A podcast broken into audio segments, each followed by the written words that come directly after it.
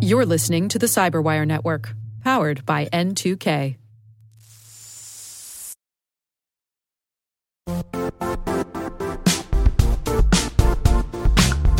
And now, a word from our sponsor, Zscaler, the leader in cloud security. Cyber attackers are using AI in creative ways to compromise users and breach organizations. In a security landscape where you must fight AI with AI, the best AI protection comes from having the best data. Zscaler has extended its zero trust architecture with powerful AI engines that are trained and tuned by 500 trillion daily signals. Learn more about Zscaler Zero Trust Plus AI to prevent ransomware and AI attacks. Experience your world secured. Visit zscaler.com slash zero trust AI.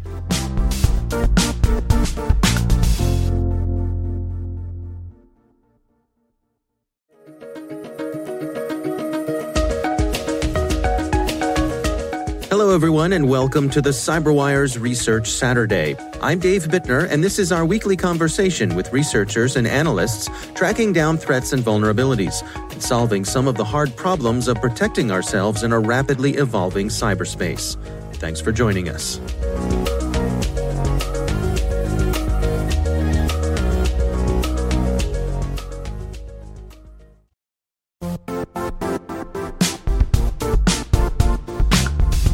The IT world used to be simpler.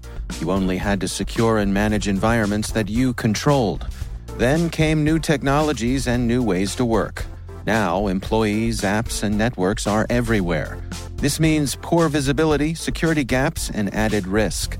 That's why Cloudflare created the first ever connectivity cloud. Visit cloudflare.com to protect your business everywhere you do business.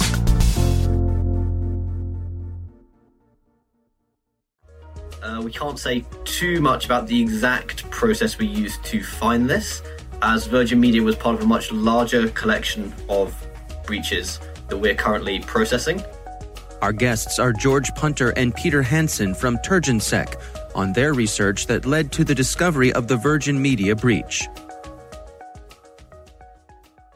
One of which was the uh, recent legal breach, 193 law firms. I'm not sure whether you guys Hmm. uh, heard of that one, but that's been in the news a bit recently. That's Peter Hansen. More or less just uh, scanning open servers in a particular way, I would say. And when when you get a hit, when when uh, you discover something that that you think uh, may require a little more of your attention, what's that process like? What happens next? Yeah, so we have uh, we have a set of a set of policies and processes. So the first step, uh, in accordance with the flowchart that we have, is that we document IP colon port colon date in a table, and then from this table, once it's been populated a certain amount, we'll have someone go through it and uh, assess the priority. Because obviously not all breaches are equal, and we want to get to the ones that are most the most serious first. The first Okay. step on that is uh, examining the immediately visible data deciding whether it's uh, government data or not. Because obviously, if it's government data, it's not something that we can touch, and we just need to report that to the NCSC at that point. And then from there, basically, we've got this whole huge process, pretty much, of uh, a logic flow for understanding how to how to deal with it. Because obviously, it's um, it's it's a different process depending on the specific circumstances with each one. Because obviously, you have you have government data, but you also have corporate data versus individual data. So these these different types need to be processed in different ways. Yeah, and uh, I'll just uh, for our listeners, uh, I'm looking at a uh, quite an elaborate uh, a flow chart here of responsible disclosure. Uh, I mean, what are the overall principles here that you're following when it comes to responsible disclosure? So we have uh, another document for just that. of course, you do. yeah, it's uh, we've been very careful to do this in a way that we don't get uh, sued. So the the overall the overall the overall um, points on the policy we have a list of primary objectives here. So first one, lawful timely discovery of data sets uh, containing personal information being one of the first um, points. Then the protection of rights of individuals being the second. Timely and consistent communications with the organisations found to be suffering from the data breach. Then the application of fair and ethical standards, the balance of the rights of individuals and organizations. So whether we prioritize protecting individuals where individual data is breached or prioritize protecting organizations. Because obviously there's a bit of an interesting question here whether where whether when you're causing damage to organizations, you're actually causing more damage to individuals. So say for example with the Virgin Media breach, uh, Liberty Global shares took a pretty huge uh, hit after the disclosure, as well as the uh, I'd imagine what will come through eventually in the ICO fine as well. So it's a question of how much, how how do you balance the likelihood of damage to the individuals against the damage that will be done to the companies? Because obviously we don't want the companies to suffer in a way that forces them to lay people off. Uh, then the next one would be encouraging organisations to be transparent and the adherence of to the letter and spirit of the legislation protecting personal data and the rights of individuals are the main the main points that we that we operate on. Yeah. So there, there was one you missed there, Peter, which is adherence to the letter and spirit of legislation. That's George Punter. Um, and when we say that, we mean GDPR legislation, which has quite a strong spirit. With the GDPR legislation, which a lot of people might not know, is that it is quite, um, it's not laid in stone and it's built upon um, acting within the spirit and the principles of GDPR. Um, and so we seek to address that as well. Now, when you come upon something like you did with Virgin Media, where um, I, I, suppose it, fairly quickly you knew that you had something significant. What is the process that you go through there in terms of reaching out to Virgin Media themselves? And if you could give us a little bit of play by play as to how it worked in this case. Okay, so we we contacted their DPO, Peter Hansen and uh, it wasn't actually me or George that was that was the the person handling this exact uh, set of communications. Uh, I believe their chief cybersecurity officer got back to us. Overall, Virgin Media were pretty responsive um, in the first instance. Uh, they they did a pretty good job overall. So yeah, I, I believe the response and the database being closed was within ten minutes, which was very impressive. Wow. Yeah, yeah, it was very very good. It got referred up to Liberty Global, after that. And uh, I think I think everything was everything was they did everything right more or less up to the point of perhaps the uh, statement. I think the biggest uh, thing that really skewed things I think was the FT approaching a senior member of uh, Virgin Media and asking him so like basically like jumping on him and saying have you had a data breach and then publishing based off that because they were forced to act quite quickly. Yeah, uh, if I could just say something. Um, George Punter. Which is that it's typical with these companies that they would seek to underplay the extent of breaches. And this happened a little bit with the rushed Virgin Media response, but they quickly corrected that.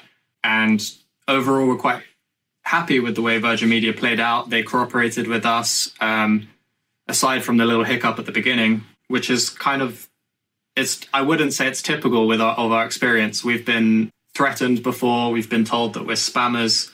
Um, and most recently, with the legal breach, you of course have um, advanced software who are, it seems, refusing to come clean. Um, and in the end, it only makes it look worse for them. Um, we think, to be honest, if you're not um, transparent and upfront from the beginning, it just begins to look worse and worse as the story develops. Hmm. Now, eh, there there was a point um, where you all took issue with uh, some of the ways that uh, Virgin Media was describing the breach itself in terms of the the types of information that was released and the severity of that. Uh, you all had a, a, post on on your own website where uh, you all thought the severity was uh, perhaps more significant than what Virgin Media was making it out to be. Yeah. So um, the the yeah the overall point there, I guess, was that they didn't have as much time to go through it necessarily as as potentially even we did when we were triaging. So when the when the FT jumped on the executive figure at, at Virgin Media and said, basically, has this happened? They had to roll out a statement super super fast in response to what the FT were writing, and they did they did get a forensics organization involved to help them but I don't think that was even fast enough still because obviously the the the timescale they were working with was super super tight at that point. The overall vibe with any of these disclosures is that companies don't want to overstate, so they play it on the safe side. The key point, I guess, from us was the customers being linked to porn. I guess. Hmm. And this has to do with uh, customers being able to make requests for certain types of content that they either want blocked or unblocked. Yes. Gotcha. Now, can you take us through, describe for us actually what the issue was here in terms of the this data being exposed to the internet? What had Virgin Media failed to do here? Yeah, I think I think what I would say is usually with these things, it's never a technical thing that's gone wrong. It's usually a process error. So whilst it's very easy for someone to make a configuration error or something like that, um, and the the the issue is process mainly, and uh, especially supply chain security as well. Now, in in um, in your responsible disclosure program here, do you give the organizations a certain amount of time before you go public with them? Yeah, absolutely. Yeah, so we, We- have a whole timeline document for this. Yeah, and we strongly encourage organizations to work together with us uh, on a statement. So this is what happened with Virgin Media. We were actually in the process of uh, working on a statement with them together, but then it was leaked to the Financial Times um, before we could finish that process, and we were a little bit ambushed. But aside from that, we were cooperating with them on making a statement together, and that's what we aim to do with with all of these breaches.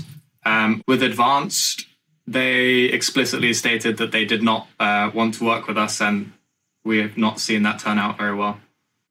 Yeah, and, and so I, I would say, I mean, in general, from from a broader point of view, um, uh, what are your recommendations for organizations to better protect themselves against this sort of thing?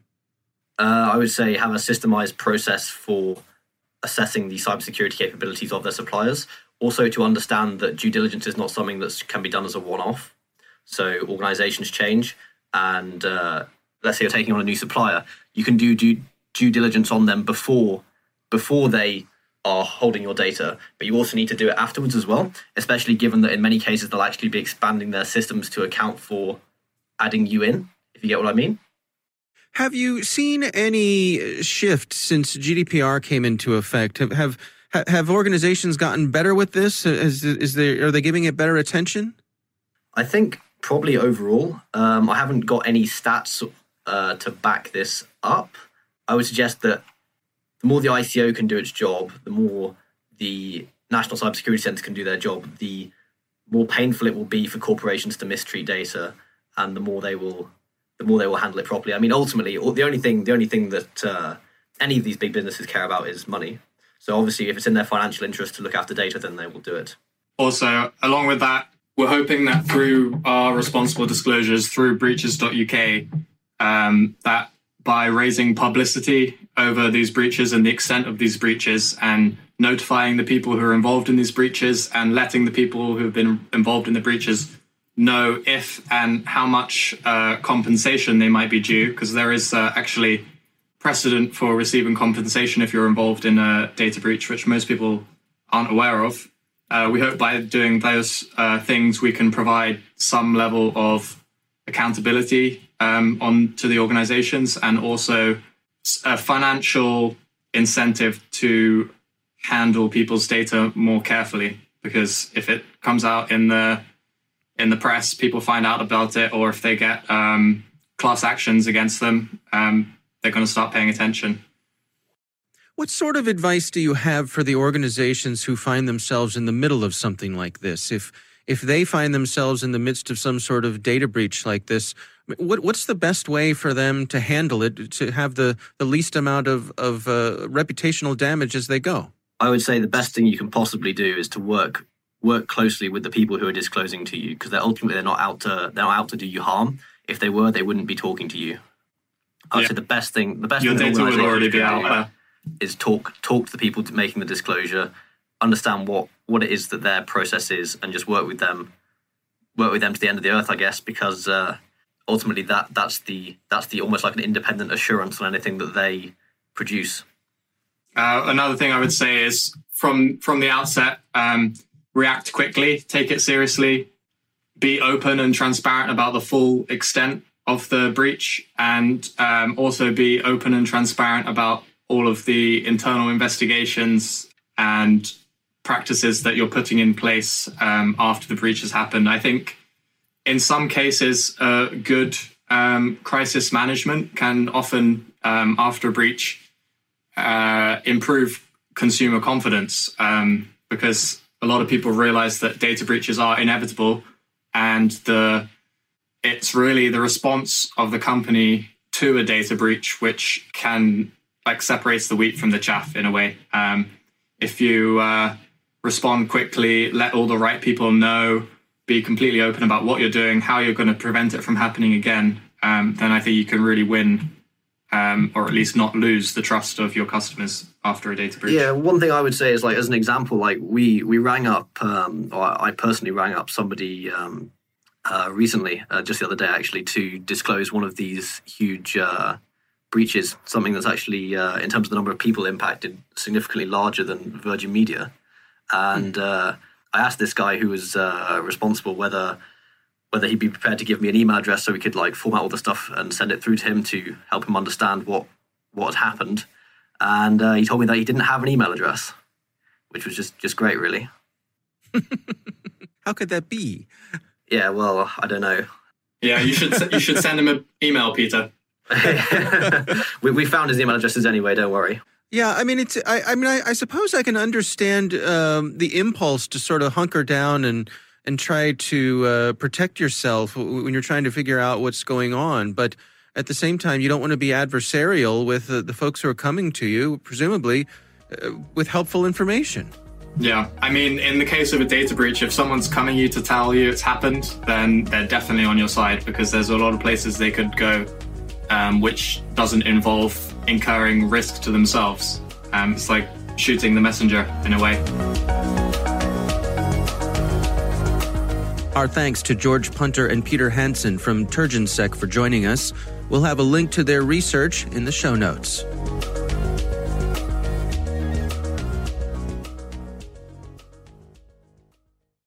The CyberWire Research Saturday is proudly produced in Maryland out of the startup studios of Data Tribe, where they're co building the next generation of cybersecurity teams and technologies.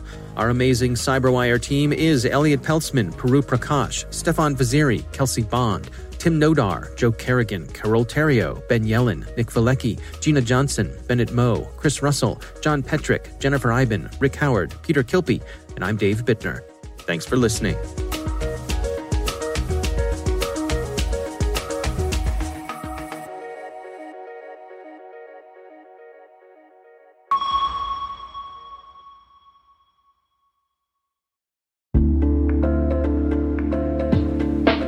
Hi, everybody. It's Maria Varmazis here, your host over at T Minus Space Daily, and sometimes a guest on Hacking Humans, too.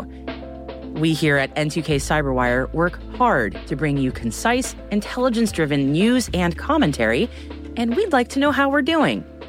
Please take a few minutes to complete our audience survey and share your feedback to help us continue to grow and meet your needs. Visit cyberwire.com slash survey. That's cyberwire.com slash survey to get started. Thanks so much for your input as we reach for the stars. It means the universe to us.